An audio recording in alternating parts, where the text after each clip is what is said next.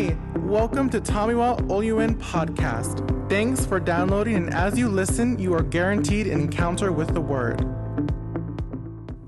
Okay, so this morning is the Word and Impact Conference twenty twenty-three. Amen. So this is one time that I really get to preach.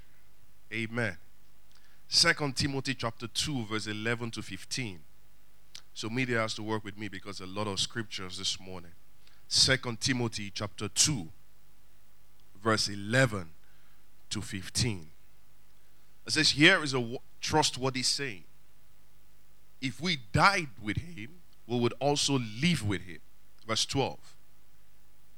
If we endure, so endurance is needed in your Christian faith, we would also reign with him. Now, if we disown him, it would also disown us. Verse thirteen. If we are faithless, it will remain faithful. Somebody say amen. For he cannot disown himself. Verse fourteen. Keep reminding them of these things. That's one of the essence of coming to church. Warn them before God against quarreling ag- about words. It's of no value. So when you find two Christians arguing about scriptures, just walk out. Walk out of that conversation. Because there's no value. Because you're actually supposed to encourage yourself and um, edify yourself with scriptures. Scriptures is actually for building. It's of no value. And only ruins those who listen. So every time you're seeing two Christians arguing and you're part of that conversation, you get distorted. You lose that sense of consciousness. Two Christians arguing about tithe. Then you begin to ask yourself questions. Do I need to pay tithe? Do I need to do this? Do I need to do that? And many other times when you are battling with the truth, it means there is a blessing around the corner. It says, do your best to present yourself to God as one that is approved. A workman who does not need to be ashamed. Who correctly Did you see that? Can we see that together? I need to hear your voice. Can you see that on the screen? Who correctly handles the word of truth. So there is a way to handle the word of truth. You don't use the word of truth to deceive people. You don't use the word of truth to put people into bondage. Just like the election that just passed. I know how many pastors that will still come on the pulpit today to justify what they said last week. Because people look at you with high esteem. People look at you as an oracle of the Holy Spirit. So if you're coming before God's people to tell them your opinion, don't say the Holy Spirit said. It's your opinion. Are you getting what I'm saying this morning? It's your opinion. When you say the Holy Spirit said, and it does not go the way the Holy Spirit said, then it makes people start doubting the authenticity of the Holy Spirit. How come the Holy Spirit said this person will win and this other person won? The worst part is when somebody says he saw forty-six angels confirming somebody's name. Are we joking? Correctly. Somebody say correctly. Handling the word of truth. Even sometimes, let me say this as a pastor, even when the Holy Spirit tells me things to say, I say it from the place of he's the only one that can bring those things to pass. I, I, I, don't, I don't come up with statements like, if it does not come to pass, then I'm not a man of God. No. Because we have seen instances where God will say a thing and intentionally delay it.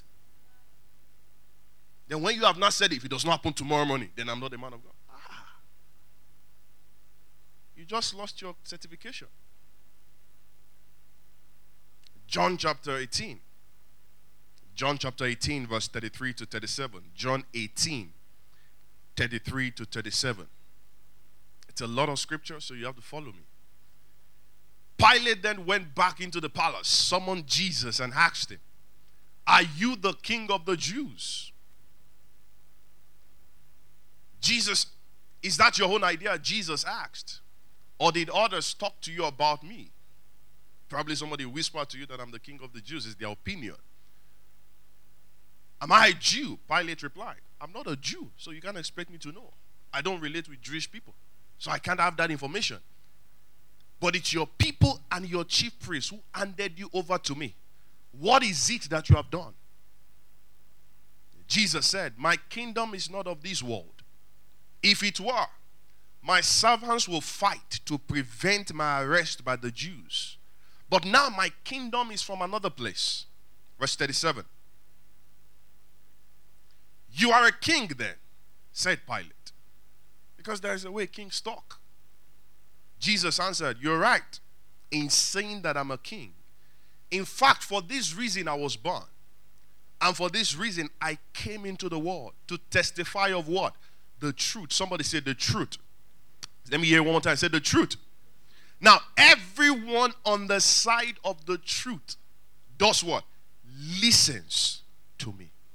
Everyone on the side of the truth listens to me.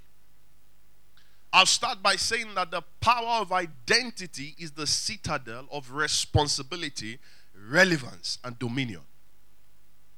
The power of identity is the citadel of relevance, responsibility, and dominion. Human existence is well valued when identity is rightly placed. You need to follow me closely this morning. Once identity is rightly placed, you are well valued.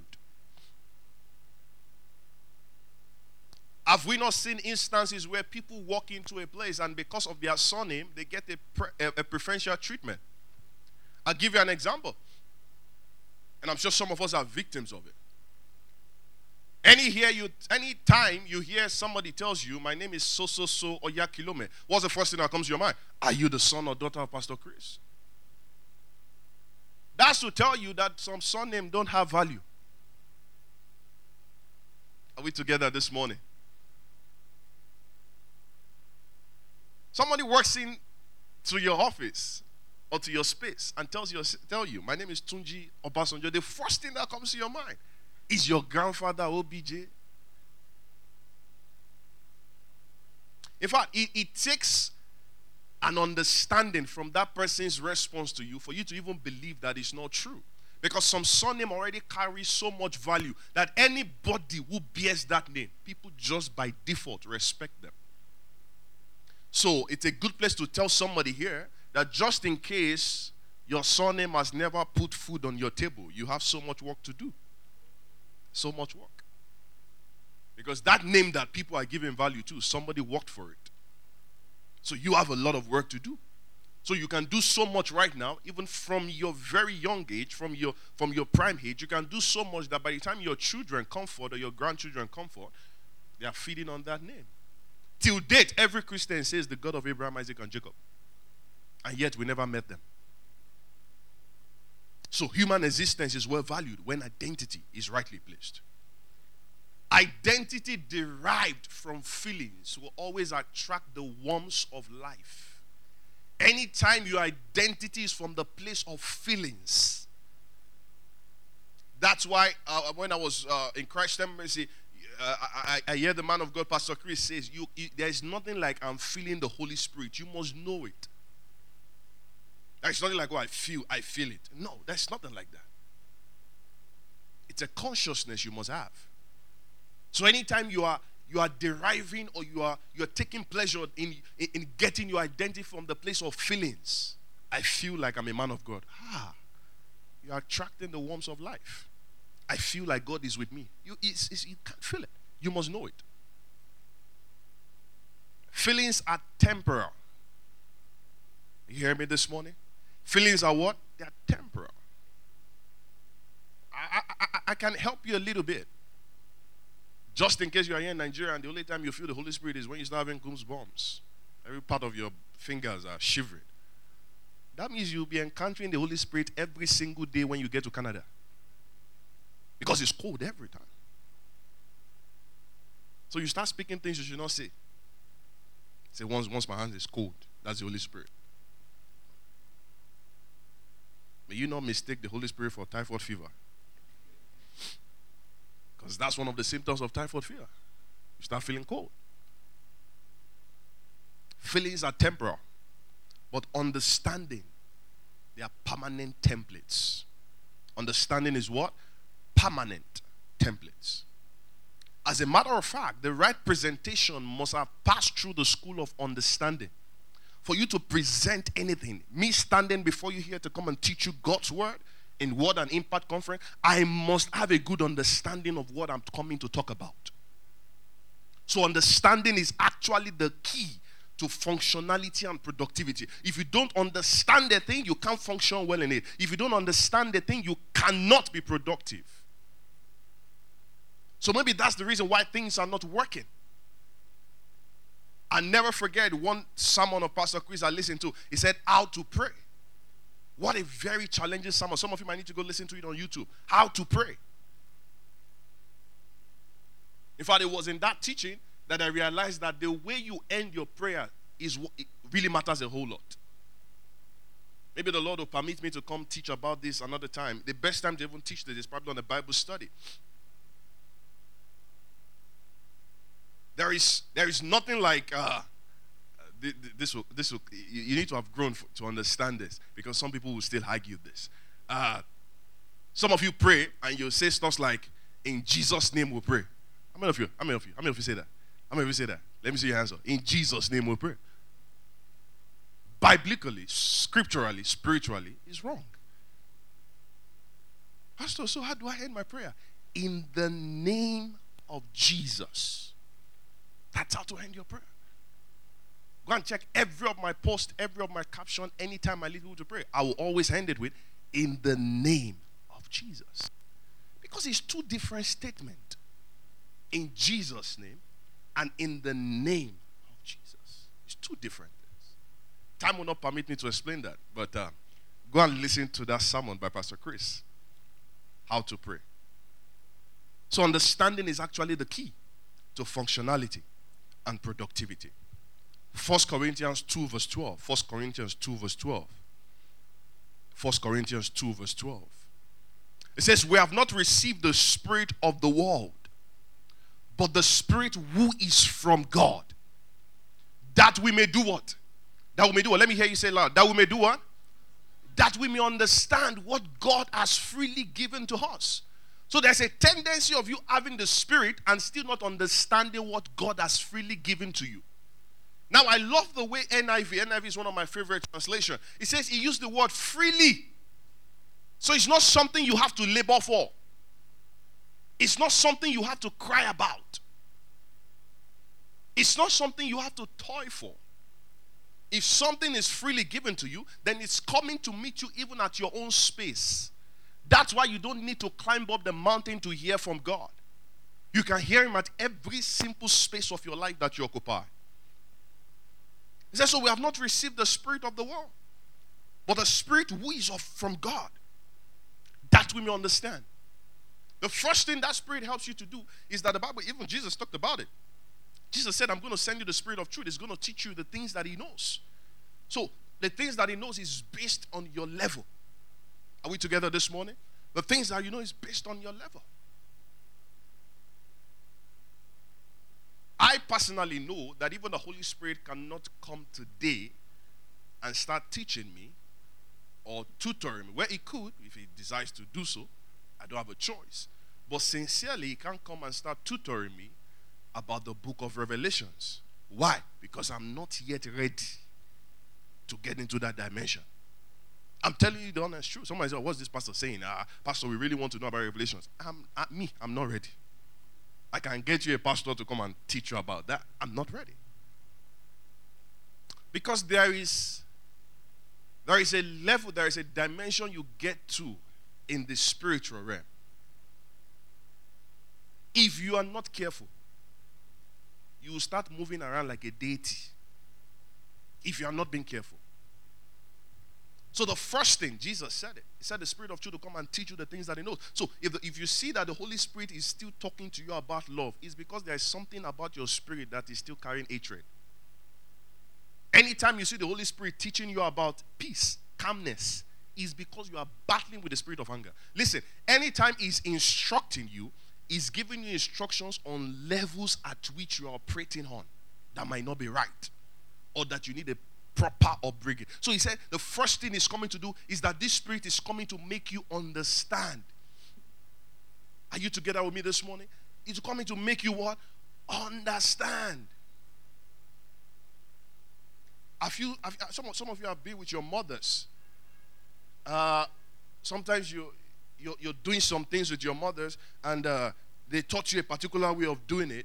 And uh, okay, this would be a very good example. This would be a very good example. Uh, there was a very there was a time when I was uh, very young, uh, very young. I think maybe like twelve or thirteen. And uh, I think that there was a debate in school, and there was no light. There was no light, so there was no way I could use the electric iron. So the next thing I saw was my mom place the iron on top of a stove. How many of you have seen people do that before? To get it, and she she pressed the cloth, and it came out even much more better than what an iron could have done. Now, it's only somebody that has passed through and understand what poverty looks like that can come up with such an ideology. Have you seen barbers, or have you seen technicians that have little fuel, just very little fuel inside the generator, and there's a way they will bend it, and that generator will last for hours? How many of you have seen it? That is testament of poverty. Testament. You, you've passed through it, so you understand it. It's your field. Are we together? I've tried this thing several times, but it has never worked. Some guys here will understand what I'm talking about. It works much more with manual. You know you are lacking fuel in the car, so you put the car on free, and it starts going. Everybody around you thinks you have fuel, but you are managing.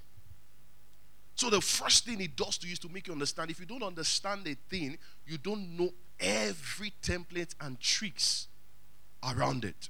So it helps you understand what the Spirit of God has freely given to you. Ephesians four verse seventeen. And we're reading from seventeen to twenty-four. Ephesians four. Ephesians four verse seventeen to twenty-four.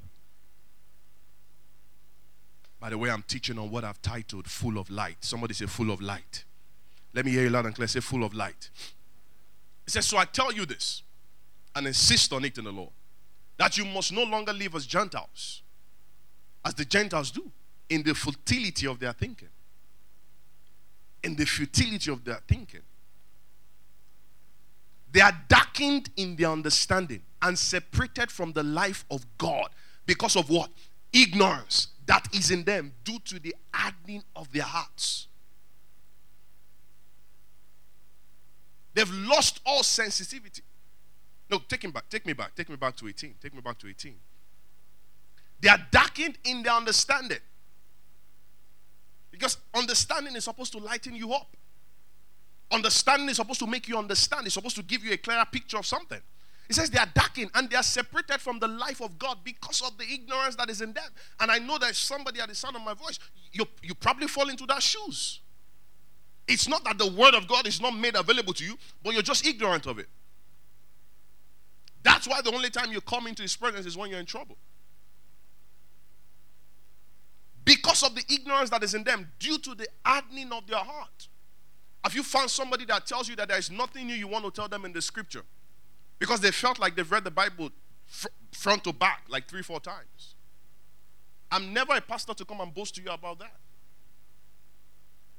Because there's a way life will humble you. And you realize that that part of the scripture that you think you know, you need to go back to read it again. Verse nineteen. Having lost all sensitivity, they gave, they have given themselves over to the sensuality. That's why I told you, I said, I said feelings are temporal. So they've given themselves to They, they've given, let, let, me, let me explain it. They've given themselves to the ideology of once you see the crowd, there must be an impartation. Then when there is no crowd, it's devotion or Bible study. Have you met men of God like that? So I, I, I came prepared to preach, but he got carried away by the crowd and started doing all sorts of things. So that's why the person that you lay hands on and falls down thirty-seven times still goes downstairs the church asking for transport fare. And the person still comes back with the same thing over and over again. They've given themselves to that. I've even told some of you how some of us ministers work. You come into a garden that's filled with a lot of women, a lot of women, massive crowd of women. Trust me, there's a witch. It's the truth. There must be. Come into a garden that is filled with youth, somebody must be battling with lust. It's just, it's just, it's just by default. Just default. I told you the case of somebody who went to my grandmother's church and saw a bunch of old men and old women and said the Spirit of the Lord said none of you will die. The amen was very low because they were ready to die. Honest truth, somebody who is ninety-eight, you are saying you will not die young. ninety-eight, you will not die young. They lost all sensitivity. They've given themselves over to the sensuality so as to indulge in every kind of impurity. So they keep doing it and getting away with it, and people think it's right. Say, wow, what a great and powerful man of God. Didn't you see the way he waved his hand and people... Let me, let, let me, let me, let me shock some of you with this statement. Some of you might not like what I'm about to say, but it's just the honest truth. Let me tell you something. Some people come rehearsed for certain church event based on the person that is ministering. I'm, I'm, def- I'm honest with you. Definitely honest with you. If I tell you today in this church that I'm bringing someone like Pastor Chris in this way, some people are prepared to fall, whether nothing happens or not. They are just prepared. So they keep indulging in all this kind of impurity with a continual lust for more. So they are looking for more crowd. The more the crowd, the more the, the, the, the display of impurity. So you think it's of God, but it's really not of God. You, however, did not come to know Christ that way. It is not by impartation that you know Christ. It's by revelation. Are you with me this morning? You never know Christ by impartation. You know Christ by what? Revelation. That's what keeps you in the faith. That's why you come to a church, the man of God lays hands on you, you saw an angel minister to you and gave you water. The next Sunday you come, you fell again. The angel gave you Lucozade boost. You come next Sunday again, the angel gave you a smoothie while you fell. The next time he comes and the angel is bringing a go, you walk out. You walk out. Why would you walk out? Because a part of you feels that the man is done, that the anointing is finished. Surely you heard of him, and you were taught in him in accordance with the truth that is in Jesus. In accordance to the truth that is in Jesus. Next verse. Next verse. You were taught with regard to your former way of life to put off your old self, which is being corrupted by deceitful desires. Verse twenty-three. Verse twenty-three. To be made new in the attitude of your minds. The last verse. Last verse. And to put on the new self, created to be like God in true righteousness and what? And holiness. Knowing the truth is never enough. Understanding the truth is the key to dominion. Being a Christian is never enough. Understanding your identity in Christ Jesus is the pathway to your freedom. How best is your identity derived? Identity is derived from the place of understanding. So that tells you that identity derived from the place of understanding will always attract the works of life. I told you earlier that anytime your identity is derived from feelings, you attract the warmth of life. But anytime your identity is derived from understanding, you attract what? The works of life. Identity derived from the place of understanding births the relevance of new creation. It births you the relevance, the truth, the reality of new creation. So who is a new creation? Second Corinthians. Second Corinthians chapter five. We'll take it from verse sixteen to seventeen. It's what an impact conference. There's a lot of scriptures and a lot of understanding. Second Corinthians five, sixteen to seventeen. Let's see what it says. It says, from now on, we regard no one from a worldly point of view. Though we were once regard, we once regarded Christ in this way, we do so no longer. Verse seventeen. Therefore, if anyone is in Christ, not outside Christ, not beside Christ, not on top of Christ, not below Christ, in what? Let's say it loud and clear. In what? In Christ. He is a new creation, not creature. Are we together this morning? That's why the day you give your life to Christ, you don't move from thin to fat, and you don't move from fat to thin. and your skin color does not change. Salvation does not cause you to bleach. Salvation does not change your skin color. So since the day I gave my life to Christ, my hair started getting bigger. Okay, go and go for a checkup. It's not salvation. It does not do that. So, oh, my sister, you look so beautiful. Ever since the day you gave your life to Christ, your beauty started. She's had that beauty. You are blind. She's had it. Salvation does not do any of that. Salvation does not change you from being a male to a female. If it does that, a whole bunch of us will just be changing. So today I come, I look female.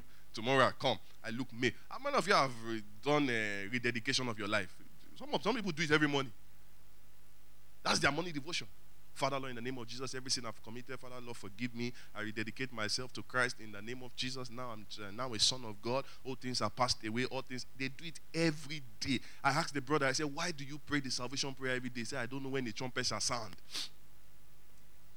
Some of you are in their shoes. In fact, the best time some people do salvation prayer is when they are going on a road trip. Because something just tells them that what if this bus does not get to the destination? So if anyone is in Christ, let's say it loud and clear. Say if anyone is in Christ, he's a new creation. The old has gone and the new has come. Tell your neighbor, say the new has come. Say it one more time. Say the new has come. A new creation will be one who never existed, but clearly created with the nature of God in his spirit. So what am I trying to say? That a new creation is one who he has the possession of the divine nature of God in his spirit. I need to establish some few facts here. Because I said it's Word and Impact Conference, so it's where I really get to teach.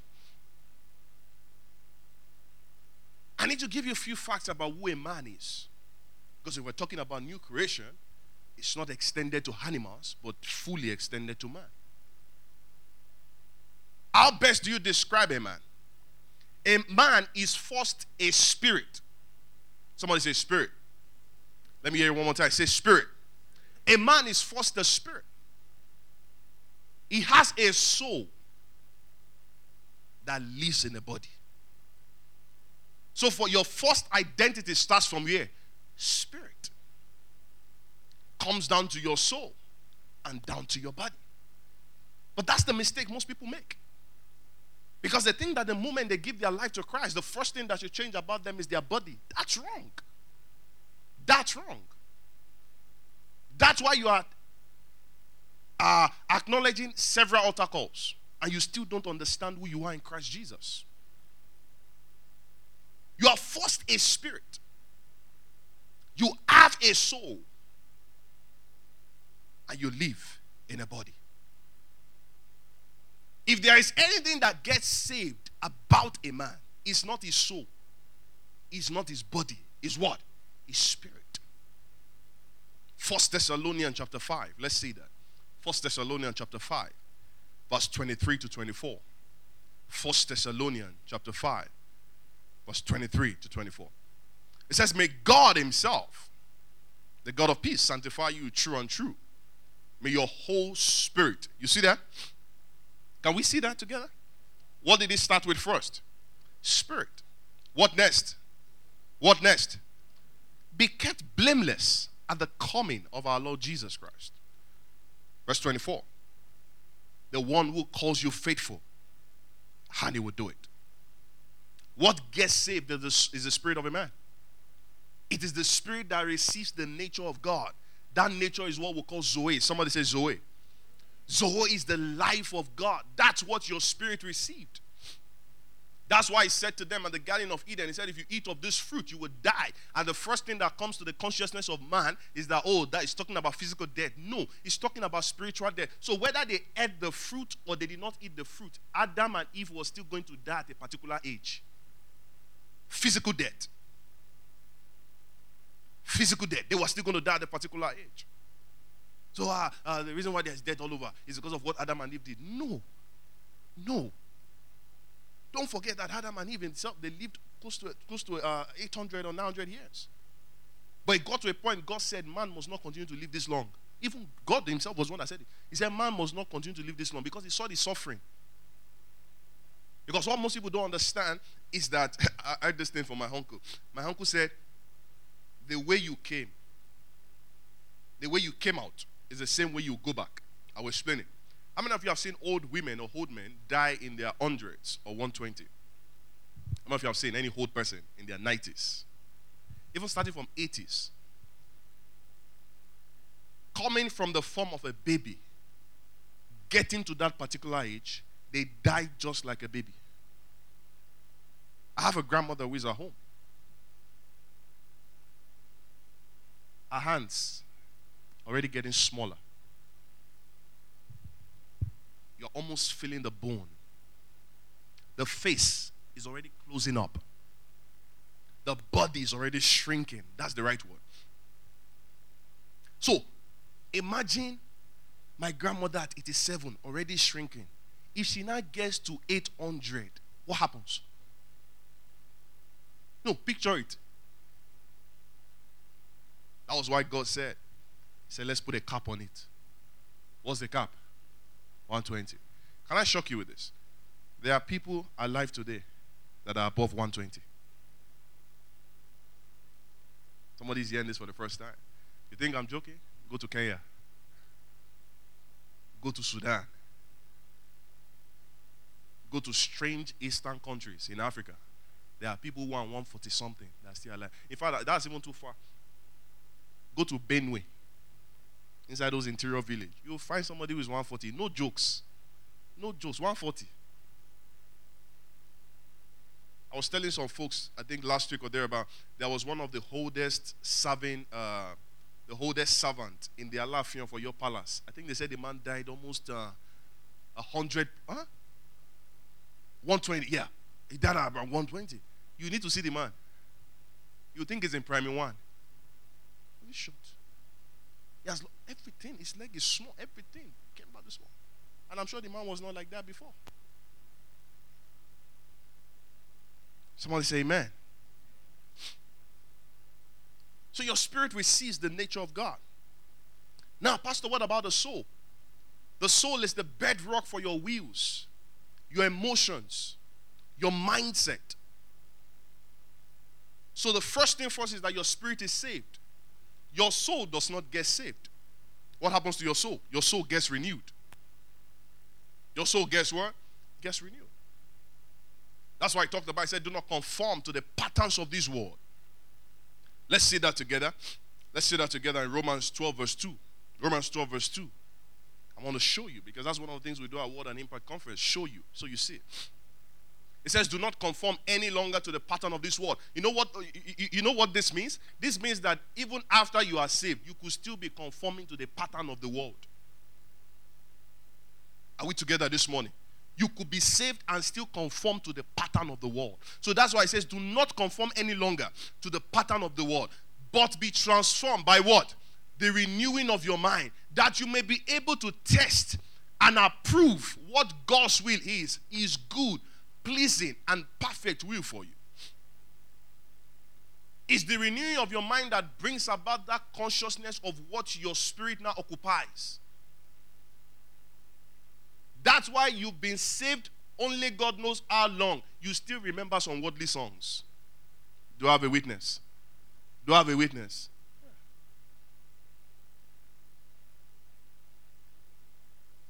Till Jesus comes, there is a song that will never leave anybody that experienced uh, that dimension of Makossa in Nigeria. If you were not born when Makossa was reigning, you need to go and give your life to Christ. Komotu tape ineva. That's when I knew the meaning of that song. I said, how did this song get to? Do you know it was so bad that even Christians were composing song with the beat?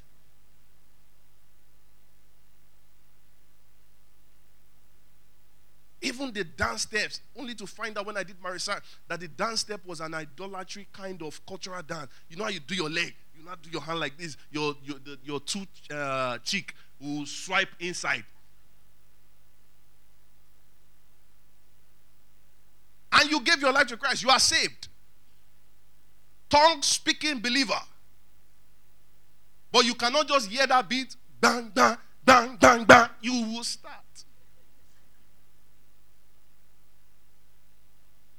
It's a consciousness. It just eats you.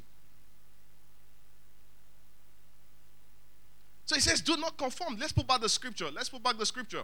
Because I need to explain. Some people don't know that. Can we put back the scripture, please? Sec- uh, the scripture we're reading. Romans. He says, do not conform any longer to the pattern of the world. Why is he advising you not to conform any longer to the pattern of the world? So that your soul can be renewed. So that your soul can be what? Can be renewed. Let me help somebody with this so that you understand. And uh, this happens to, uh, I'm pretty sure an Android phone has the same uh, has the same concept too. But I'm speaking from the place of somebody that uses an iPhone, an Apple product. An Apple product gives you the receipts of all your subscription ever since you've been using a particular app. Uh, for example, uh, okay, let me even use the banking sector. Anytime you go to the bank and you ask for the statement of your account, it shows you how money has been going in and coming out of your account. Is that what your statement does? Are we together? Yeah.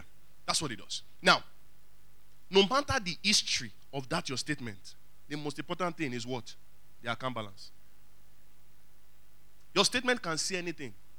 Your statement can say twenty million came out of this account, came back, went this way, went that way, went this way.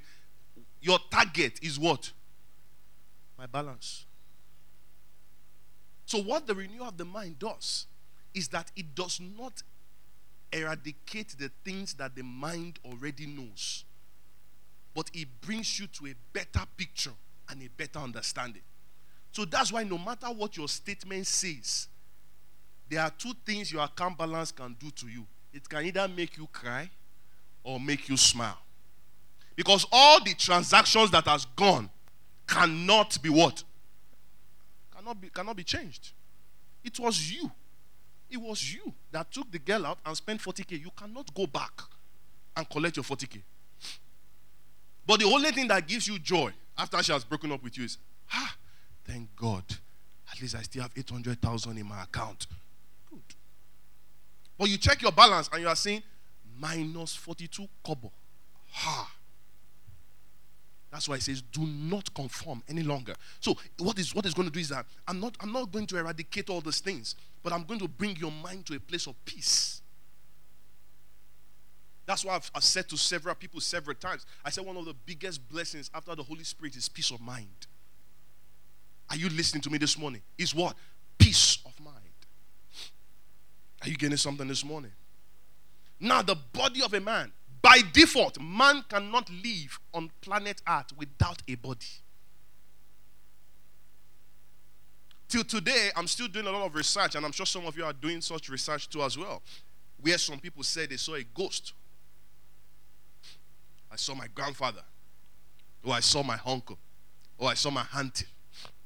Someone that's been dead twenty-something years ago. I like how the Nollywood people played. Still talking to some folks, I think two days ago. I said, why is ghost walking barefooted? Even ghosts cannot do correct makeup. The powder is just... For a ghost to fully function on earth, it needs a body. Are we together? It needs a body. Even the Holy Spirit, for the Holy Spirit to function, because some people have this ideology of equating the Holy Spirit to a ghost. For the Holy Spirit to fully function, it needs what? The life of a man. So, uh, oh, oh, oh, oh I, I see the Holy Spirit there. He's standing by the A C. It's not. That's not the Holy Spirit. It's your feeling. It's your feeling. Someone say understanding. See, understanding. You can't operate on this physical earth without a body. The uniform for earthly activities is the body. But the uniform for earthly relevance is the spirit. I say that one more time. The uniform for earthly activities. Oh, I want to go to the gym. Oh, I want to do number two. Oh, I want to go and cook. Oh, I want to run. I want to drive. You need what for that? The body. But you want to be relevant. You want to make impact. You want to dominate. You want to show that truly you are a child of God. What do you need? The Spirit. The Spirit.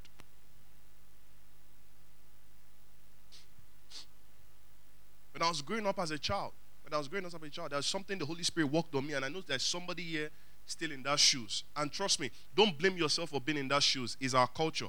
It's our culture that messed us up. Two things. A part of me feels that if you're a pastor and you can speak good English, truly you're a pastor. But once you are, your English is, I'm afraid that's not what I'm saying. Say, and, uh, uh, uh, uh, uh, and Jesus is it with the disciple. Can you hear me, Lord? Something tells you that this man is not a true man of God. I used to be in that school of thought.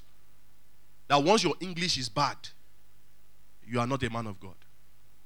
I used to be in that shoes. But now I have a better understanding that the man does not, man is not being relevant by his body. He's relevant by what? By his spirit. That's why when a madman is trying to talk to you, you think it's not God that is talking. Told you before in this house, God can use an animal to speak to you. Do you hear what I just said? God can use an animal to speak to you. Growing up as a child, if you have ever done this, just go and ask God for mercy. I have disregarded several of God's instructions to me by evaluating the person who is speaking to me. By evaluating them, looking at the person from up, top to bottom and say, ah, no, God, if God even wants to talk to me, he can't use someone like this. There used to be a great man of God in this city that the man blows grammar. When I say blow grammar, he blows grammar. Anytime he's preaching, I'm always laughing. I used to watch him on the T V. I'm sure they still show his ministry on the T V. I just used to laugh. At some point, I had to resonate within my heart and say, can this man just be speaking Yoruba? Because his English is not in any way going further. It's not going further. A good example is one great man of God that died just, uh, I think, a year or two ago. Nigerians had a lot of issues with him. Why? His English was zigzag. So he's not a true man of God. Why is he speaking English like that? Why is he saying English like this? Get this understanding right. What God needs for your relevance is what? Your spirit. Somebody say your spirit. Somebody say spirit. That's what he needs. That's what he needs. First Corinthians nine, verse twenty-seven. First Corinthians nine, twenty-seven. I want to show you something. It says, now I beat my body. This is Paul talking. This is Paul talking. He says, now I beat my body and make it my slave. So by default, you can make your body a slave to your spirit. Are you listening to me this morning? So that I, after I have preached to others, I myself might not be disqualified. For what? From the prize. So your body is not the master. What's the master? Your spirit. Your body is supposed to be slave to your spirit. Your body does not determine the government of the spirit. The spirit is supposed to rule over the body. That's a part of the scripture that says your body must be, you, you, you have to subject your body to be under the spirit at all times. And this is where the devil messes with the whole bunch of us believers. This is where it messes with us. Anytime the accuser of the brethren is standing before your Messiah, is standing before your God to get you Um, uh, acquainted for something, he is not speaking of the things you did by the spirit. He's speaking of the things you did with your body. That's why the scripture says, present your body as a what? As a living sacrifice. If he said as a dead sacrifice, that means the moment you give your life to Christ, you're supposed to be a dead man. You're supposed to die physically. Are you listening this morning? So that's what the devil does all the time.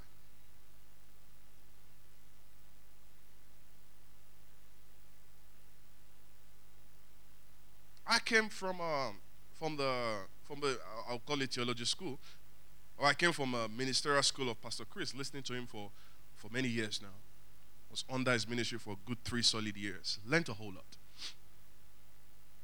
And this is a this is a teaching for another day. He said we Christians are actually. Uh, I put it this way. He said, we Christians are actually the ones that are making the reality of new creation very difficult for ourselves. Very difficult for ourselves. And I'll tell you the reason why. Because what the church calls sin is not what the Holy Spirit calls sin. Are you with me this morning? Are you with me this morning? I'm teaching, I'm teaching, I'm teaching scripture. What the Holy Spirit calls sin is different from what the, call church, the church calls sin. Now, what the church calls sin is also not different from what you yourself call sin. Let me tell you something. You are driving out of your house and you saw an old man that you didn't know and you ignored him and you drove off. Now somebody, the Holy Spirit, and the Holy Spirit tells you, oh, why didn't you greet that man? You're like, well, Holy Spirit, I don't know him. So you rubbished the man and you just left. Not that you insulted the man, you didn't do anything to the man, you just drove off, you ignored the man. I used to do it. Some of you used to do it. If the person is not a family member, you just ignore. Now, somebody else goes to steal from company money. If I ask somebody here, who has committed a sin? Can I get a response? Who has committed a sin? You that ignored the old man and should have treated him fairly, and somebody else that went to steal company money. Who has committed a sin? Huh? No, I need somebody who is sure of himself. Huh? I can't hear you. I can't hear you. Say loud, cat. The one that stole company money. Who, what? The two of them. Uh, the one that.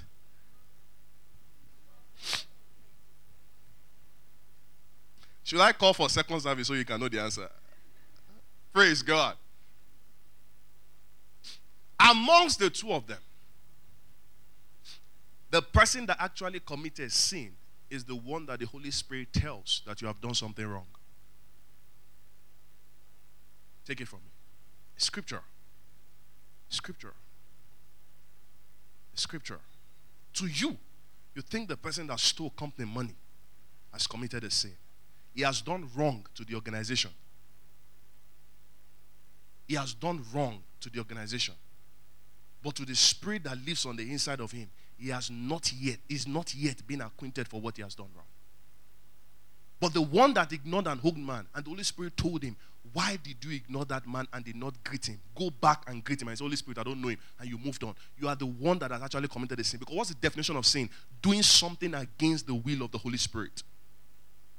That's the definition of sin.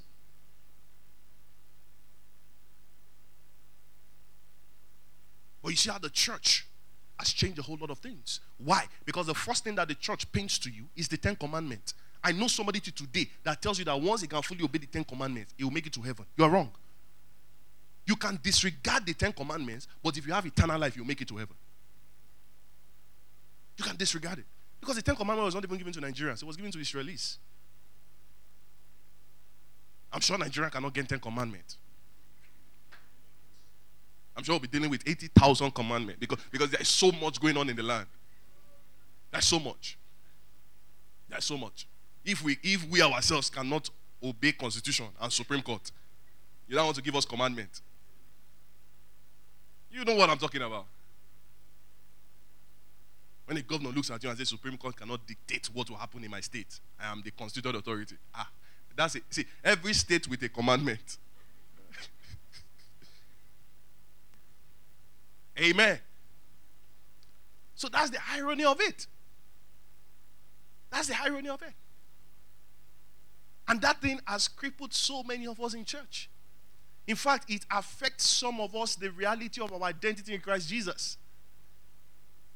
It affects it. Maybe only a few. Maybe only a few. I was talking with someone one time. And the person said to me, he said, Pitoms, I don't know if this thing happens to you, but it really does happen to me. He's one of my covenant brother. He said, why is it anytime I'm down in my spirit, that's when God uses me to be a blessing to people more?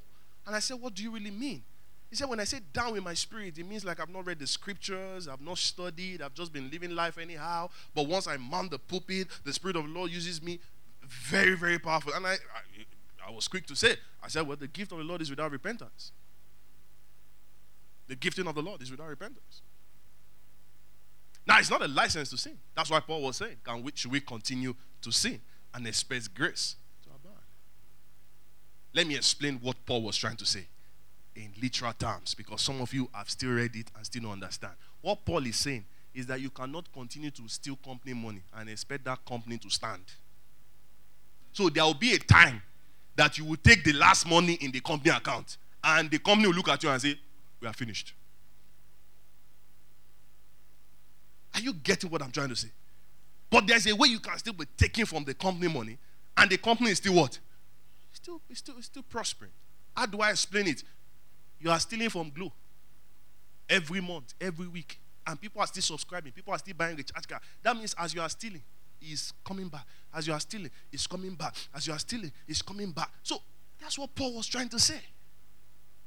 That there's a level you will go on with your life with this sin that even grace will look at you and say, enough. You don't do. I said this to somebody, and it's just the truth. When a great man of God is falling several times, when God sees that the next fall can affect the church, you know what God does? It takes out that man. That's why you see some men of God just die at some certain age. It's because he's about to do something that will mess up the church entirely. The same way God will leave the ninety-nine to look for one is the same way God will remove the one because of the ninety-nine. Are you getting what I'm trying to say? How many of you deal with pets and you see that this particular pet will infect every other pet? What do you do? You separate. This is an understanding that some of you might need to have. Say, ah, Pastor, why, why, why, why do you stop coming to church? Uh, Pastor, uh, uh, I've gone wrong. I've sinned. My heart is disturbed. My heart is troubled. What did you do? Ah, Pastor, I lied. Pastor, I did. I... You know, it reminds me of when they were coming up with rules and regulations for the church. And somebody said, avoid, uh, what's that word? Avoid deliberate sin. And I gave you an analogy. You carry me to a beer parlor club to go and mess up. It wasn't deliberate. You took me there. Are you following me this morning? If somebody comes to church today and says, Pastor, I want to get married to a prostitute, what's the first thing that comes to your mind? That's a sin. But don't forget, the same Spirit of God instructed a prophet, not a man, a prophet, to get married to a prostitute. So I want to help you understand in this morning, sin is not what you define it as. Sin is what the Holy Spirit tells you that you have done wrong. If the Holy Spirit reminds you of morning devotion and you still don't do it, what have you done? Committed a sin. So don't wait until I stole. It's a sin. Oh, I slept with someone. It's a sin. If it convicts you of it, that's what is called a sin. So that's why the Spirit of the Lord was so quick to tell us in the scriptures that as believers, be careful of how you judge another man. Because you that you are trying to remove something in someone else's eyes, you don't know how much your eyes is being blocked off. That's why it says, let he that has ears take heed, lest he what? Lest he fall. So you think that, ah, I did it right. Um, I did. I know how, how long the church was always crucifying Pastor Chris each time the man says, I'm the man of the Spirit. Until we found it in the scriptures. You are first a man of the Spirit before you have a soul and live in a body. But if you say, I'm a man of the Spirit, everybody looks at you and says, ah, ah. That's a fallacy. That's a wrong statement. That you, you don't say that. You don't say you're a spirit. There's only one Spirit. No. Are you getting something this morning? So your body is supposed to be the slave to the Spirit. The slave does not determine the government of the master. Have you seen a slave determining what the master should do? No. The body must be subject to the Spirit at all times. Now, let me give you a few facts about the new creation. Number one, a new creation is born of God. A new creation is what? Is born of God. Somebody say born of God. Let's see John chapter one. John chapter one, verse twelve to thirteen. John chapter one, verse twelve to thirteen. It says, yet to all, yet to all who have received him, to those who believed in his name, he gave the right to become what? Let me hear you loud and clear, T H N Church. He gave the right to become what? Children of God. Next verse, thirteen. Children born not of natural descent, nor of human decision, or a husband's will, but born of what? Born of God. So number one fact about a new creation is that what? Is born of God. Number two, is born into the family of God. After which you are born of God, you are born into the family of God. How do I know this? Colossians one verse thirteen to fourteen. Colossians one verse thirteen to fourteen. Colossians one. It says, for he has rescued us from the dominion of darkness and brought us into the kingdom of the Son that he worked, that he loves. Verse fourteen. In whom we have redemption. The forgiveness of what? Did you see what is behind that sin? What did you see there? You all can see the screen. What did you see behind that S I N? You see an S, right? It's a teaching for another day. Forgiveness of what? Sins. See, stretch it. Sins. Say it. Say it. It will create a consciousness.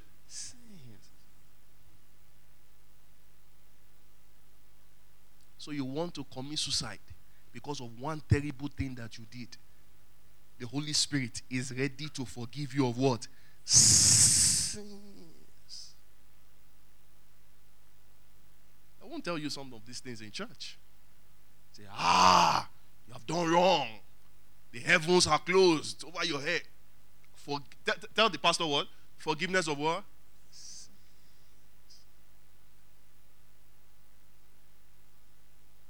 You're born into the family of God. Number three, another fact about a new creation. He is saved by grace. Ephesians two verse eight to ten. Ephesians two verse eight to ten. Ephesians two verse eight to ten. For it is by grace you have been saved. Through faith. And this not from yourself. It is the what? It is the what? Let's say loud and clear. It is what? The gift of God. Verse nine. Not by works, so that no one can boast. So Ten Commandments does not get you saved. Verse ten, we are God's workmanship, created in Christ Jesus to good good works, which God prepared in advance for us to what? To do. Number four, a new creation has dominion in life. Romans six verse fourteen. Romans six verse fourteen. Romans six verse fourteen. Let's see that. It says, for sin shall no longer be your master. The earlier scripture we read, what did it say? Forgiveness of what? Of what? Stretch it, stretch it, be bold. Forgiveness of what? Sins. Now what is it saying here? Did it say sins here? It said what? Sin shall no longer be your master. Because you're not under law, but you're under what? Grace. Somebody say, I'm not under law. Say, I'm under grace. I'm not under law. I'm under grace. You have dominion. You have dominion. You have dominion. So there's nothing that you can even do that the Holy Spirit uh, convince you of that he cannot forgive you. And the essence of this forgiveness is that so that you can operate in the full capacity of who he has designed you to be. That's why I read the other scripture. It says, "For you go, the, the, the reason why you are saved by grace is because God has prepared a work in advance for you to do." So you did something terrible, and you now decide to take your life. Have you forgotten that there is a work in advance for you to do? There is a job in advance for you to do. A good example is one of our fathers of faith, the very popular Pastor Paul. He used to be a drug addict. So imagine he took his life at that point of being a drug addict because of how terrible he might have felt. Now, this is somebody that was born into a Christian home. So not that he did not know anything about Christ. He knew Christ, but he just deviated into that world. Now, he did all sorts of terrible things that he does not even want to tell the public. But the only one he can still tell us is about the drugs. Of course, you don't need to tell me that somebody who does drugs does not sleep around. Amen? Are we together? Uh-huh. It's like going to meet an armed robber and say you want him to be an assassin. It's the same job. Are we together? It's the same job. An armed robber cannot say, no, I, I don't kill for living. No. Okay? The fact that you stole and somebody is crying and somebody dies in the process, you will be a very good hired assassin. Very good. So it does not need to tell me all the terrible things he did at the same time dealing with drugs. But look at the work that God is using him to do now. Do you know how many souls have been saved through experience? Do you know how many lives has, has, has, has, has been recalibrated? Do you know how many destinies that has found good fitting? One of them is the one that came here to minister to us the last time, Minister Onosario. She has found a better identity of who she is in Christ Jesus via the ministry of somebody who was once a drug addict. So you are a guy here, you are a lady here, and you are still judging yourself for what God can use you to do when God is saying in his word, you are no longer under law, but you are under what? Grace. Same person who said to you, he says, sin is no longer what? Your master. Every time God will permit me to teach at one of the Bible studies. Because sin in actual sense, sin in actual sense, sin in actual sense, let me define it this way. Sin in actual sense can be defined as Uh, a wrong act from the place of spiritual responsibility. So I'll put it this way, that sin is, is, is going against your spiritual responsibility. Are you with me this morning? Sin is going against what? Against your spiritual responsibility. A man has a spirit, has a soul, and lives in a body. So what carries that act is what? It's the body. That's why Paul said, he said, I will always beat the body to ensure that it's a slave. So anytime you see your body going against the spirit, what is your responsibility? Beat the body back.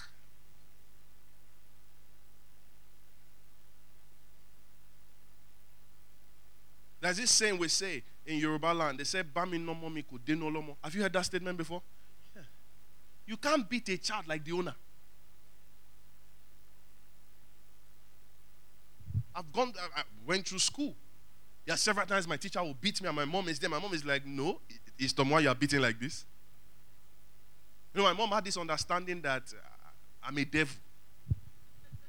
Ah, no, see, you, you are beating. The only thing that enters me well is omorogun. Pankere is, is bean cake. It's nothing. I see my mates in school, they want to flog them and everything like this. Pankere. This is how I'll do like this for the teacher. Pa. When it, I, say, th- if I used to say thank you. Say, thank you, sir. My mom saw the principal beating me that day. He said, is it Tomo you are beating like that? Ah, you can't get the right result. So she looked at her and said, ah, there is no more Ogun. What can I use? Have you seen some anointed abara? I was just hearing, pack, pack. I did not know when the tears started falling. Even my principal admitted, he said, this is like the first time I will see this young man cry. First time. I felt it. I got into the classroom, I was still crying. I said, ah, did that cane really pay you? It was not the cane, it was the abara.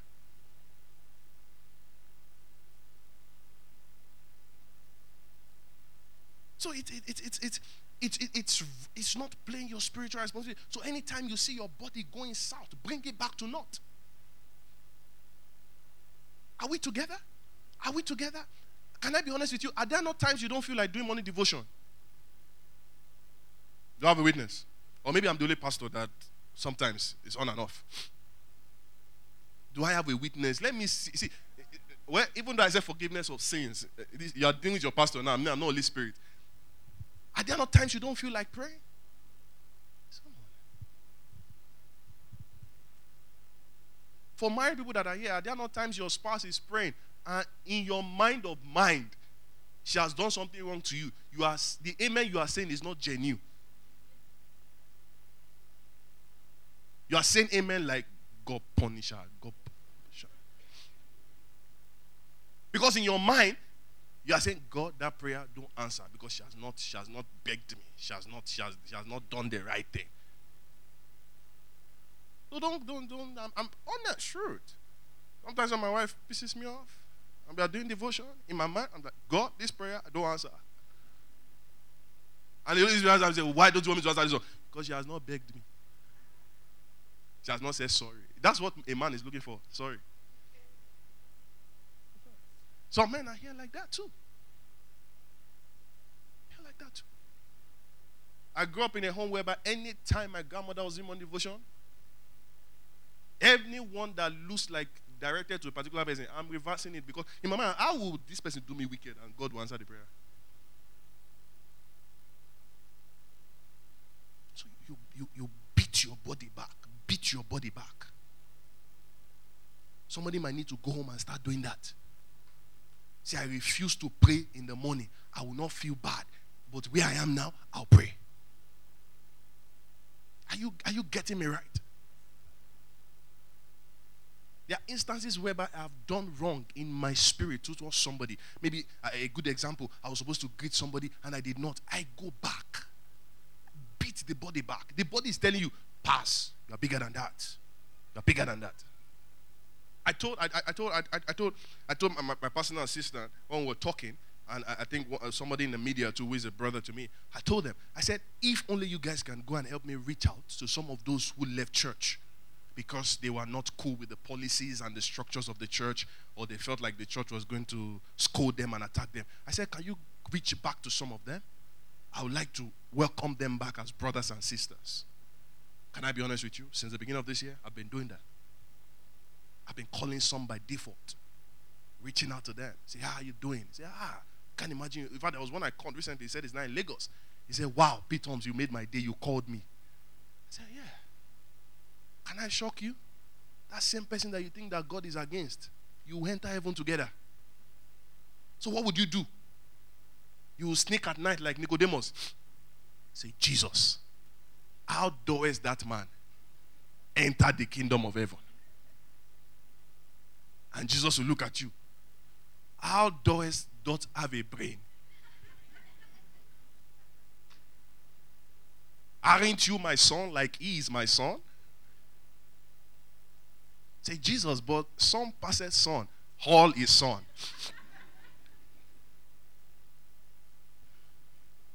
Amen.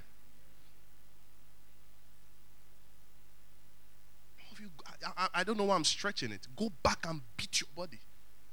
Say, you offended me. I want him to come and apologize. You go and do the apology first. Go and do it first. We are church, church people.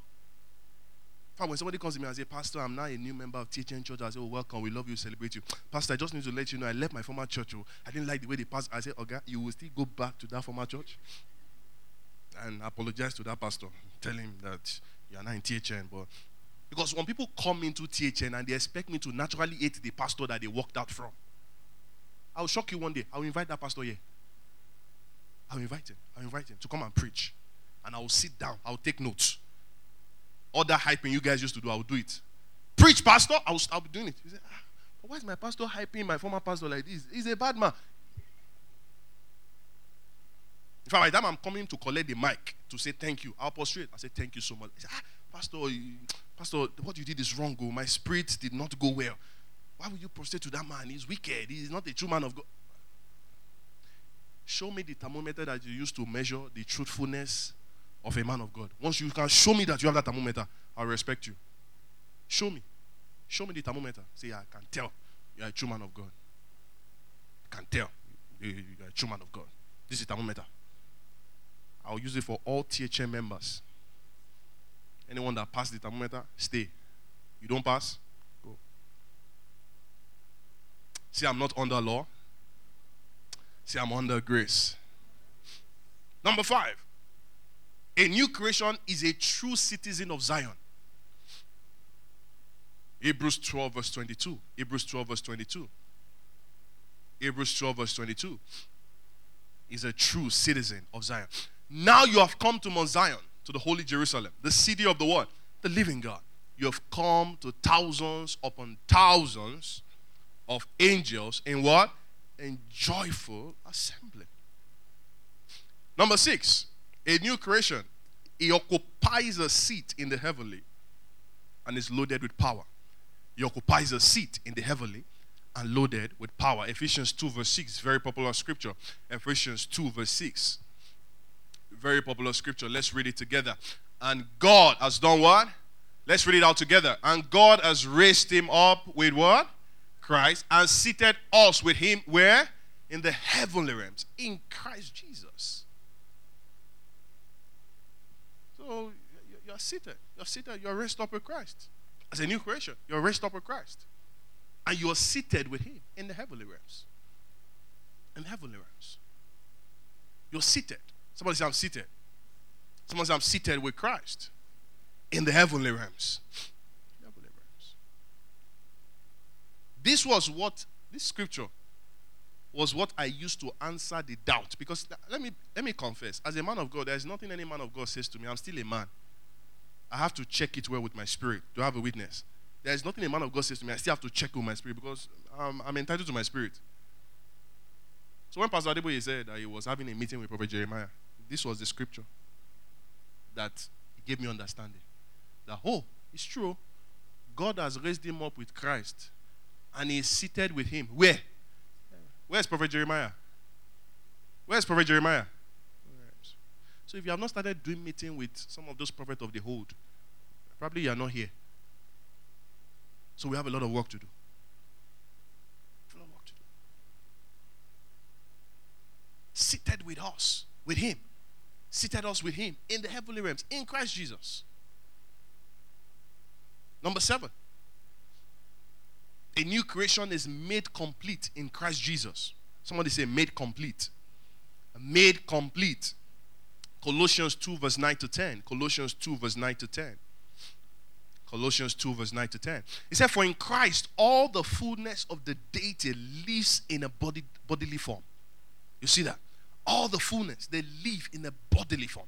Now, and you have been given fullness in what? In Christ, who is the head over every power and authority. You are made complete in him. So that means you have power. You are, you, you, you, are, you are seated, you are head over every power and authority. As the scripture says, the fullness of Christ is in you. Not the half, not the quarter, not the cheap. The fullness of Christ Jesus is in you. Somebody say, I'm a fullness of Christ Jesus. Beat your chest with your right hand and say, I'm a fullness of Christ Jesus. Number eight, a new creation is the righteousness of God in Christ Jesus. Is the righteousness of God in Christ Jesus. Romans five verse seventeen. Romans five verse seventeen. I told you a lot of scriptures just to bring about that understanding for you. So that when you get home, you can ponder on those scriptures and meditate and you see what the Lord is saying. It says, for if by the trespass of one man, death reigned through that one man, how much more with those who receive God's abundant provision of grace. So you see that grace comes in the form of abundance. God's abundant provision of grace and the gift of righteousness reign in life through the one man, Jesus Christ. So righteousness itself, it's a gift. It's not by works. Say, I'm doing everything right to please God. You can't do everything right to please God. You just have to walk with him. Are we together? You just have to walk with him. There are days myself and my wife were walking, and I think my wife has just made me to realize that because I'm tall, I have long legs. Because a tall man does not feel that he's walking fast. I, I used, I'm like, how am I walking fast? Like, this, this is not walking fast. This, this walk. Am I not walking? Okay. But to us, it's like your one step. It's like two or four of mine. So anytime we are walking, I'm like, you are dragging me, you are slowing me down. Just have to walk. What does it mean by walk? He's holding you by the hand. So if he has to drag you, he's dragging you. If he has to run with you, he's running with you. That's why the Bible talked about Enoch. He said he walked with God. Do you think he walked with God at the same pace of God? No. But there are evidences that he walked with God. So stop trying to say, I want to do it right. Oh, once I please my pastor, once I come to church. You know, you know, some people were shocked when I made the statement that coming to church is, it doesn't make you a believer. It doesn't prove your identity with Christ Jesus. No. The church is just that breeding ground to bring about understanding of things that you should know. So there is a gift of righteousness. There's an abundant provision of grace. So stop judging yourself.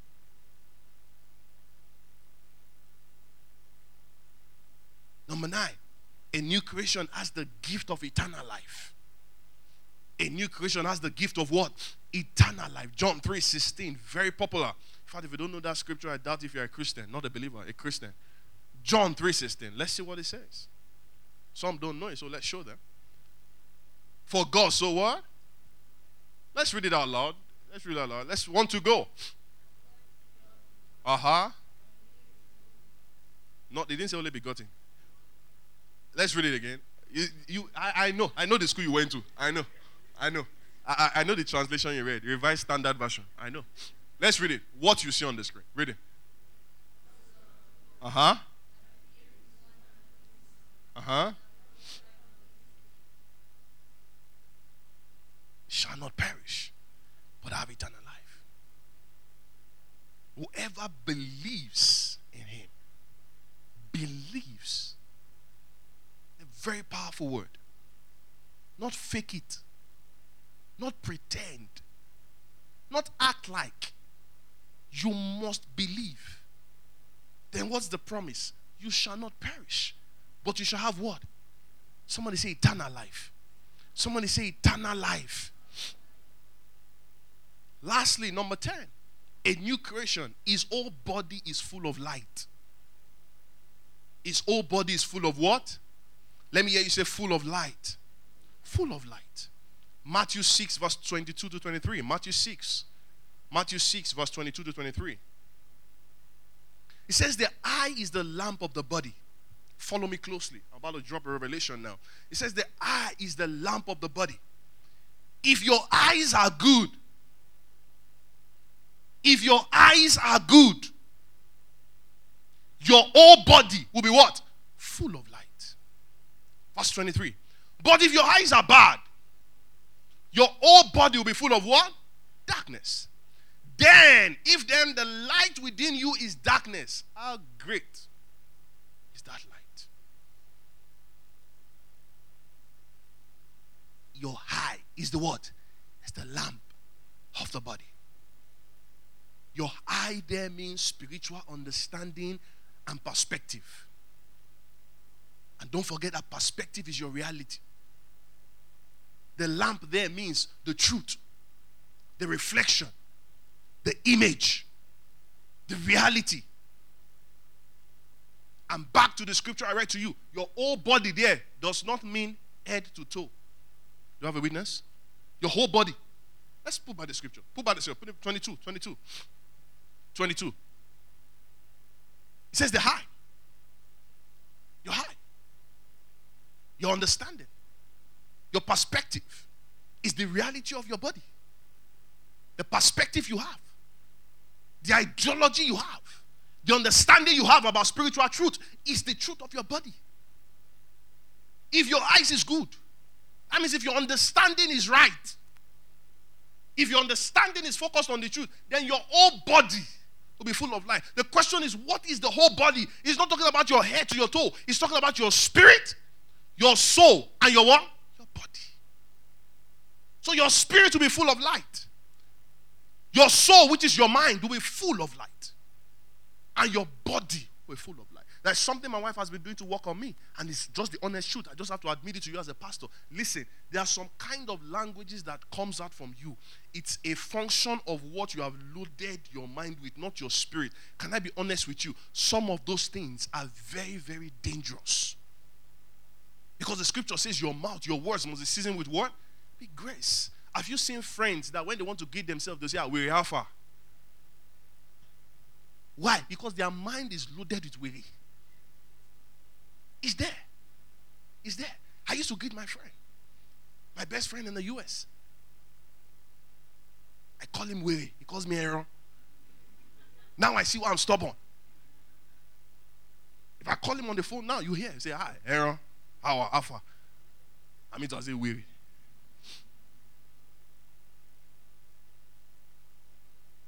Your whole body. So it's not just your spirit that should be full of light. Your soul should be do, should be what? Full of light. Your body too should be full of light. That's why you see where the scripture says, even as a child of God, you must treat your body well. You cannot tell me because you are a Christian, you have been fasting, you have been trusting God, then you appear just anyhow. Say, God is working on me, then you just dress anyhow. Can I be honest with you? I'm not talking down on any church, and I'm not talking down on anybody that genuinely wants to serve God. Let me just say, I've been to some churches before whereby I will intentionally turn off my spirit by just the appearance of the worship team. And I'm sure some of you are victims of that. The guy in the guy's mind is on the stage, he's ministering powerfully, but all you are seeing is the bonfire. You're like, why is his trouser like that? Why is his shoe like that? How come he's sweating like that? All his cloth is sweat. How come he didn't comb his hair? Ah, I'm seeing lakpa lakpa. Ah. Are we together this morning? How does your spirit want to connect? How does he want to connect?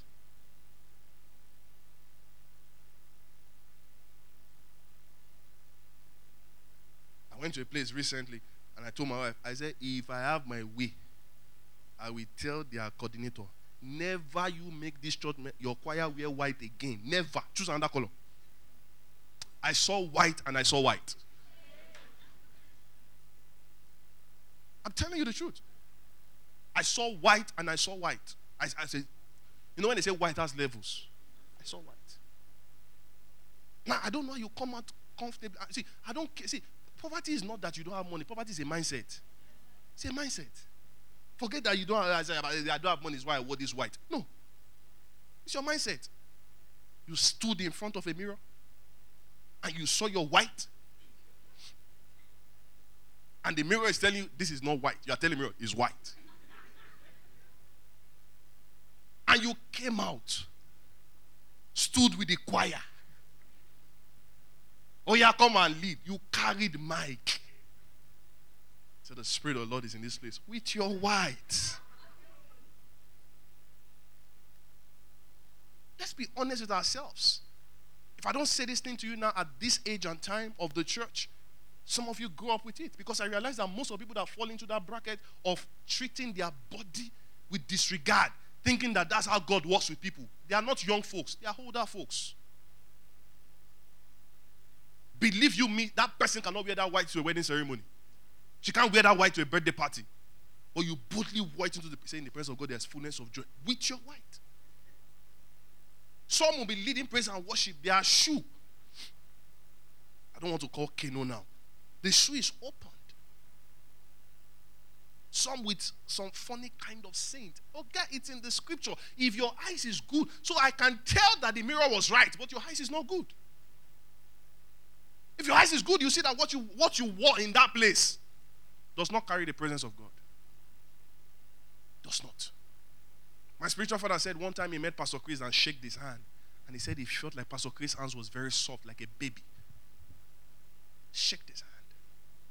I remember the first time I walked into church, even at the previous venue, and when we come here, and somebody said, Pete Holmes, you carry a presence. Anytime you walk in, I can tell it's your saint. That that's your saint that is coming. That's how it should be. It's not just for a pastor. For you. That's the reason why some people don't want to sit beside you. They intentionally come late. Say, boy,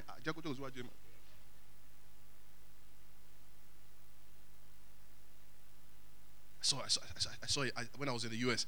A lady sent me reached out to me on WhatsApp. When T H M was on WhatsApp group, she reached out to me. She said, Pete, she, then they don't call me Pete, they call me Apostle. Say, Apostle, please, you need to pray for me. I'm thirty-nine. I'm trusting God for the for, for marriage. No man is coming. Only married men. This, this, that, that, that. You know the first thing I did? I said, I can't see your picture on your WhatsApp. Send me your picture. She said, ah, I don't really take pictures, but let me snap one and send it to you. So she snapped one inside the kitchen and sent it to me. I was tempted to reply, you can never marry. I was tempted. I was tempted to reply, you can never marry.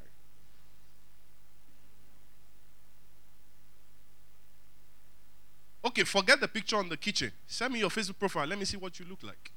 He said, okay, yeah, my recent picture is one on, on, on Facebook. So I looked it up, and I saw it. Their face. Oh, God. You know when there's a stadium on your face? Some, some ladies understand what I'm talking about. I can't call it pimples. I can't call it boil. It was all over the face. Because when a man meets you, the first thing is looking at, if I want to, they say, kiss your bride. Where do I place my hands? And you know when there are spots and pores on your face, and it's not looking like pimples, it's looking like blood stain. The first thing I said to her, I had to tell the former C E O there, I said, can you reach out to this lady? She stays in Lagos. You know the first thing you do for me? Take her to a spa. Let them treat her first. I said, after they've treated her, they will know what next. Because this is not, it's not spiritual, it's physical. It's physical. It's physical. physical. I'm exposing some people's minds today. Full of light, your entire body, your spirit, loaded with light, God's word, your soul, your reasoning. Stop always reasoning like a failure. My wife still corrects me about that thing. She's like, and trust me, I'm just a victim of how I grew up with my grandparents. Just a victim. Because in my grandparents' house, you must place both positive and negative on the table. So they expect that by wisdom, you should do what? So my grandmother is looking at you and say, the way you are carrying that cup, it will fall. That's not telling you to make the cup fall. What's she trying to tell you? Carry the cup properly so that it will not fall. So my wife is like, stop doing that thing. Stop doing it. Stop doing it. I remember one time when we were downstairs at the canopy. So they wanted to face the chairs, to face this way. And I told all the guys, I said, no, turn the chair like this. They said, Pastor, why? I said, what if somebody is coming with a gun to shoot? I said, I'm highly security conscious. It's only me that will see the person and I will take off. Before all of you, take off. Next, my wife, my wife said, you're a pastor. Stop saying that. And do you know what I noticed? I saw fear in all of them's face. Well, like, it's true. Fear. Just fear. Can I be honest with you? Somebody cracked a joke and it's true. If a pastor in a bus, you know those pastors in bus that used to say, if he starts the prayer and say, hmm, okay, you then David don't know, everybody will come down. Everybody. Even you that think you have the Holy Spirit, you'll come down. You'll come down. Because there is something about your eyes that tells you that that man has seen something. Are we together? This scripture, somebody might need to go and write it and paste it by the wall. If your eyes is the lamp of your body, the eyes is the lamp of your body. If your eyes is good, so what's the first thing to check? Your understanding, which is your eyes. If you cannot see it, you can't see it. Are we together? If you cannot see it, you cannot what? You can't see it. You don't need to tell me I'm handsome. I know. By default, I know. I know. Say he's tall. I know. Don't, you can't confirm my height than the heighter himself. I know it. I'm tall. I'm tall. That's why he doesn't say, ah, yeah, you have money. He's smiling. Because he knows himself. He knows himself. Somebody looks at you and say, and say ah, ah, ah, your, your, your life is upside down. And you too, you start, you start running and trying to confirm it. If truly your life is upside down. I like how the scripture put it. If your eyes is good, so there's good eyes and bad eyes. Are we together this morning?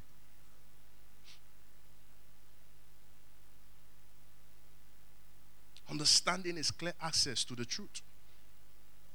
To be full of light is to be loaded with the truth. To be full of light is to be loaded with the truth. To be loaded with the truth is to be filled with the wisdom of God. To be loaded with the truth is to be filled with the wisdom of God.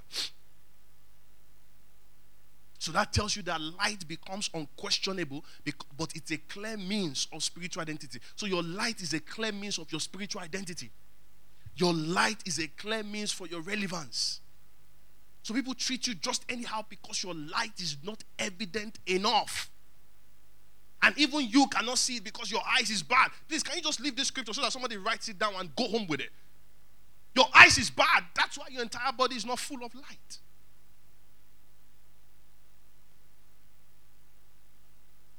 Light is a clear tool for your dominion. A clear tool for your dominion. If you know what you have and what you carry, you dominate. Even when you're seeing trouble right ahead of you. That's one thing I love about Moses. He saw the Red Sea. The people saw the Red Sea, but Moses was not seeing the Red Sea. I'm almost quick to say he saw a red carpet because he knew. He said, ah, he said, I know the way out of Egypt to Israel. For God to tell me to pass this route, he's up to something. There's a popular song that says, uh, it's in Yoruba. I hope there's an English version. It said, I can't see you. Uh, I can't hear you. Uh, then, but I can feel your presence. It says, mi ori ori o, Olorun mi, ṣùgbọ́n mo feel rẹ. Very simple song, but well defined. Well defined. Your eyes must be good. Your eyes must be good in your business, in your marriage, in your health, in your finance. Your eyes must be what? Must be good. Must be good.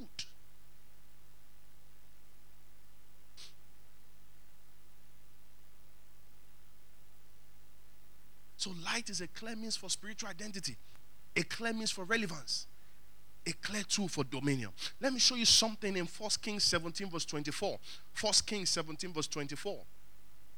As I bring this to a close, First Kings seventeen verse twenty-four. Let's say that real quick, media. Then the woman said to Elijah, I hope somebody says this to you. He says, then the woman said to Elijah, now I know you are a man of God. A lot of men have been speaking to her, but never came to pass. He said, but now I know you're a man of God. How? And I know that the word of the Lord from your mouth is what? It's the truth. In case you came to church, and all through the week, you are trying to know true men of God. Did I help you now? Saw those that said, he's not batified, he's articulated, he's obedient. Did I help you? Did I help you? There's one, I saved this video. He said he will only sit, but he will not sit there. I've saved the video for May twenty-ninth. So I say, as long as I say, I say, they'll be counting the numbers. It will go up. It will come down. It will go up. All of a sudden, I saw them shouting. They should put water beside the man, because once they announce that it's not him, he will collapse. Why? Because the Spirit of God told me. Tell the man, the woman said, the word of God in your mouth is what? It's the truth. So how do you know a man of God? By what? Truth. How do you know you are filled with light? What comes out of you? The truth.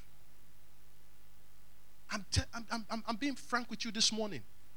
It's what an impact conference. I just had to de- de- detail this down into your spirit. So every time you speak, the words that come out of you, even you yourself know that you are lying to yourself. Something is wrong with your eyes. Something is wrong with your eyes. That's my response to somebody who decides to go and do surgery to change their agenda.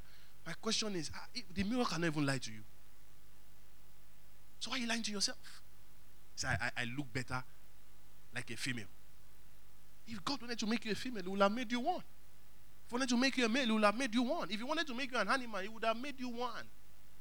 There are people's head that looks like chimpanzee. If he wanted yours to be like that, he would have done it. If you wanted it to have a tail, you have a tail.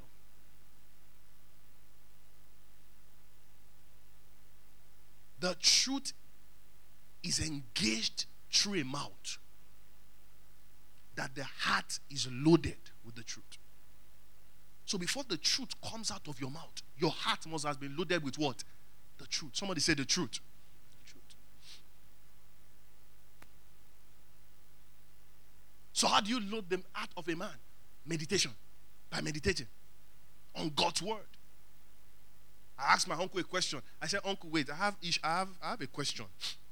That was when I used to, uh, it might still happen, because I've been telling my wife to prepare now. It's what we are saying.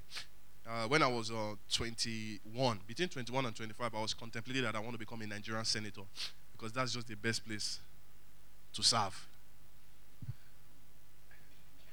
Only people that know politics will understand. That president is too much work. Just leave me as a senator. There's one man that is there now. He's been serving as a senator for twenty-four years. I'm telling you the truth. You can serve for as good as forty years as God keeps you. And you are making your money. And nobody, will, E F C will never come near you. Do you know how much those guys make per sitting? Per sitting. Not to not talk of the women they take home. I don't need women. I have my wife. Just me and my wife will be coming. If my wife sits with me, extra money. Sitting allowance. Praise God. I just helped you go and collect your form.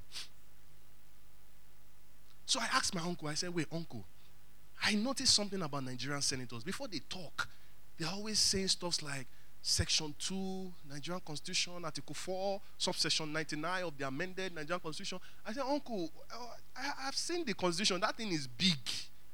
How do they, how do they cram that entire stuff? Because even Bible said we never finish to the read them.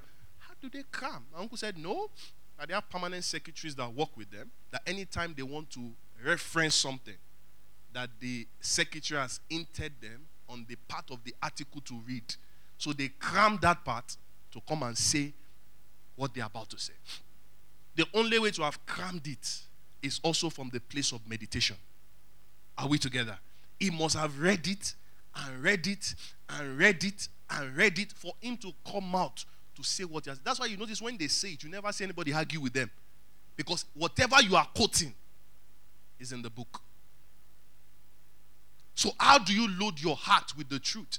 Is via meditation of God's word. Joshua chapter one verse eight. Joshua one verse eight. Joshua one verse eight.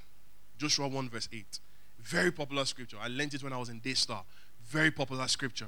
Today I've always been a church boy all my life. Joshua one verse eight. I read this from my head. It says, do not let the book of the law depart from what?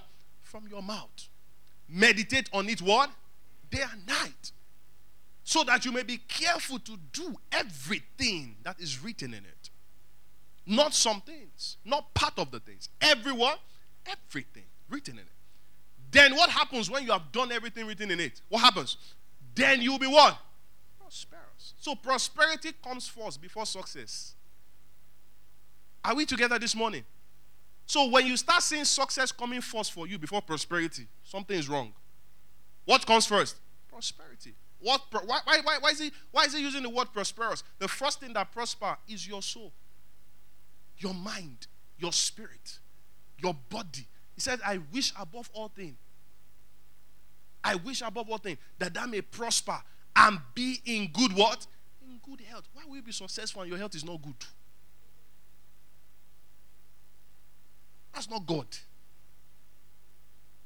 That's not God. So you are successful, you're having health issues.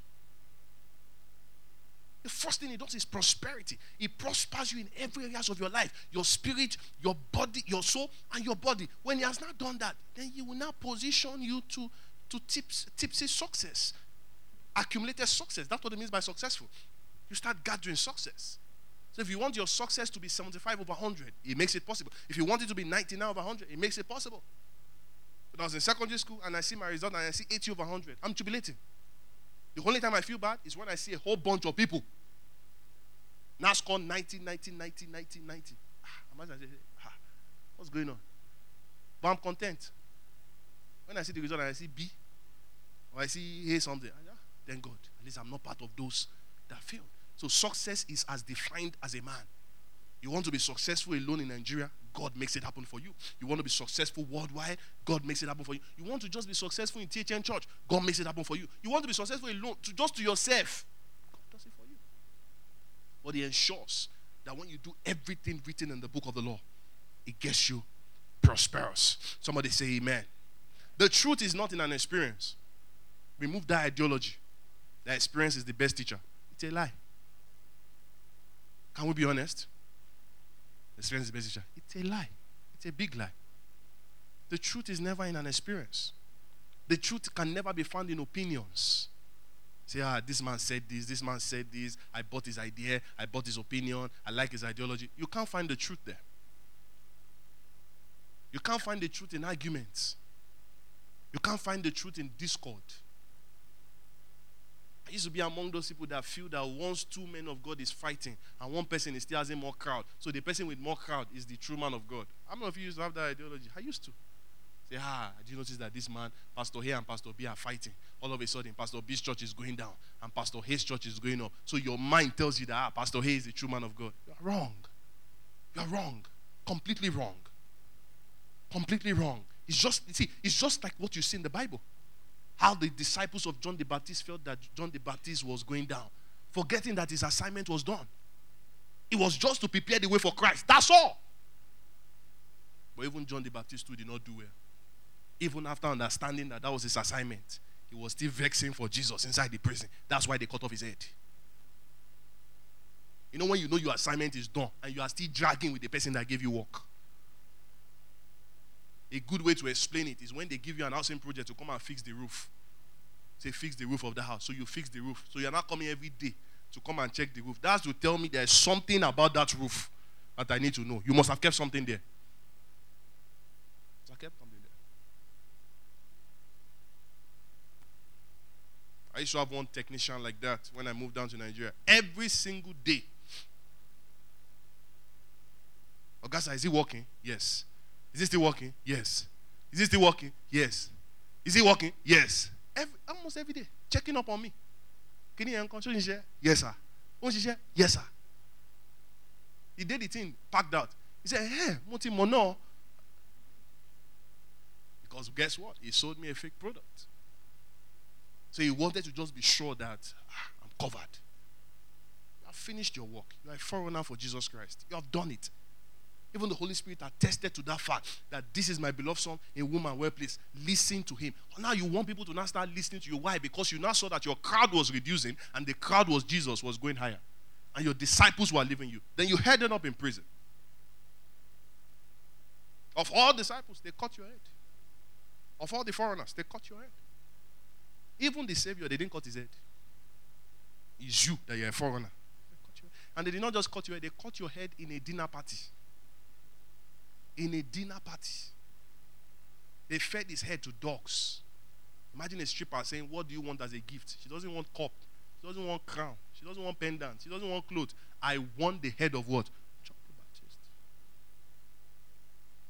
That's a message for another day. Once your assignment is completed, stop arguing. Did you hear what I just said? Stop arguing. If the Lord tells me to leave T H N Church today and go somewhere else, I will not argue. Your faces will not... There's nothing in your face that will make me stay. I'll move. Because arguing is at my own detriment. So, Pastor, where's the word of God? The word of God, the truth is hidden. The truth is hidden in the word of God. Somebody said the truth is hidden in the word of God.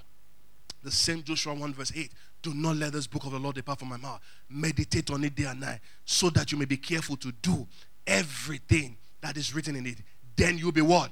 Prosperous, and you would have what? Good success.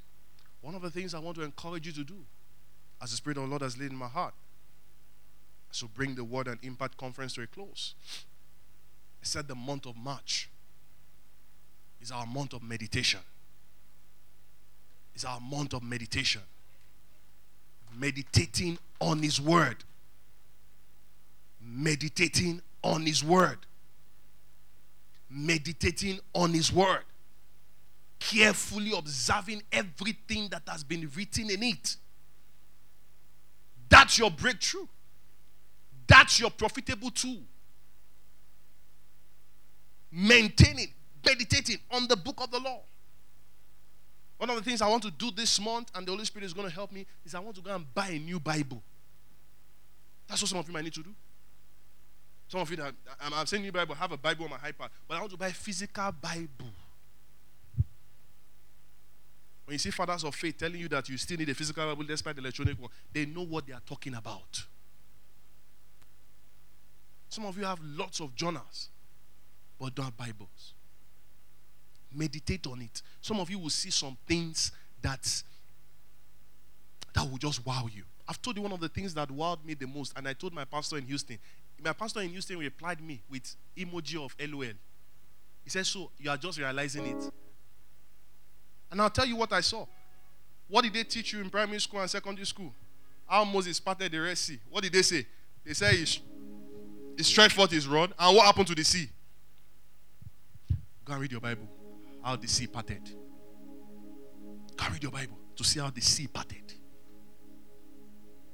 That's why Reverend Sam Adeyemi said that, that if you are not being careful enough to study the Word of God for yourself, church will make you feel that this believing of a thing is like a microwave. Just ask and you shall receive. Ask and you shall receive. Forgetting that in the process, in the, in the midst of asking and receiving, there's a process.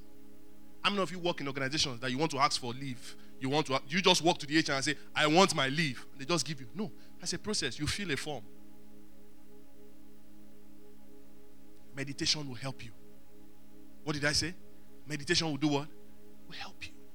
At the previous venue, I explained to some of them, I said, Jesus fed the five thousand men. Some of you just said, some of you just felt that the food just multiplied. No, the food didn't multiply.